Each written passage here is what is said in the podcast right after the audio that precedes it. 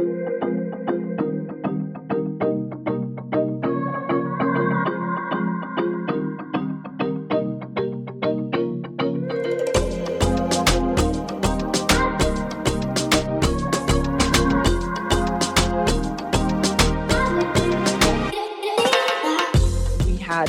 Record sales days where dispensaries were selling out, people were stocking up. We saw, you know, an uptick anywhere from 13 to sometimes up to 200% increase in edible purchases. You know, we saw a bigger increase in edibles, frankly, than in flower sales. And a lot of people are just attributing that to not wanting to necessarily, you know, smoke or do something with your lungs in the current environment.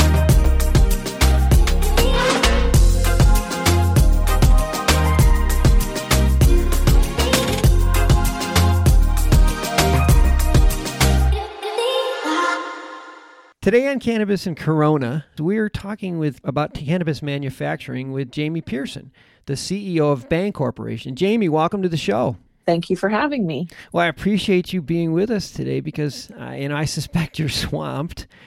I also have to say that with all the craziness, uh, it is comforting to know that Bhang is still producing high quality infused products. So thank you. Thank you very much. We are really happy to be in the cannabis industry right now, and so many other industries you know are shut down and we feel for those you know americans that are out of work we're happy that cannabis has been deemed essential. Obviously just from the, the standpoint of keeping all of our employees employed and working from home and you know doing what they need to do to, to feed their families but also providing what we consider an essential product to america yeah. So we feel fortunate to be in the industry right about now. For our listeners that aren't familiar with Bhang, even though it's many places a household name, it's a public company. And you're trading on the CSE under symbol BHNG and on the OTC under symbol BHNGF. You know, you've been around for over like 10 years. So it's one of the one of the I would refer to as the grandfather of the infused cannabis. Really, it's seriously in ten years you're talking. Yeah, there's not that many of us. Yeah, we, no. we call ourselves the OG cannabis brand because we were definitely there when all of this started, putting good quality, safe, consistent dosed edibles into the marketplace with nutritional fact panels and product liability insurance. One of the things we're known for is we've been testing our bars end to end before they ever hit the shelf. So we were doing lab testing before lab testing was required. And when you take a segment of Bhang and you're looking for a certain number of milligrams, whether you get it from this side of the bar or that side of the bar, you, you are 100% guaranteed that that dose is going to be consistent. The entire industry owes you a debt of gratitude just for the, the work that you've done to move this industry forward. You talked about cannabis dispensaries being deemed essential, which is, you know, on so many levels just is epic. But how did that impact your business? Well, eh, you know, what an irony to go from really, we're still existing in prohibition. Cannabis is still federally illegal. So it's an irony that we've been deemed essential in every single state where cannabis exists and yet are not essential enough apparently to tap into the, the dollars that will keep our businesses open. How that's impacted Bhang specifically we operate in seven US states right now, and we're also the number one and number two selling edible in Canada. Um, you know, as far as North America is concerned, we're one of the most widely distributed brands. What we really are seeing is demand for our product. We had record sales days where dispensaries were selling out, people were stocking up. We saw an uptick anywhere from 13 to sometimes up to 200% increase in edible purchases. We saw a bigger increase in edibles, frankly, than in flower sales. And, you know, a lot of people are just attributing that to not wanting to necessarily, you know, smoke or do something with your lungs in the current environment.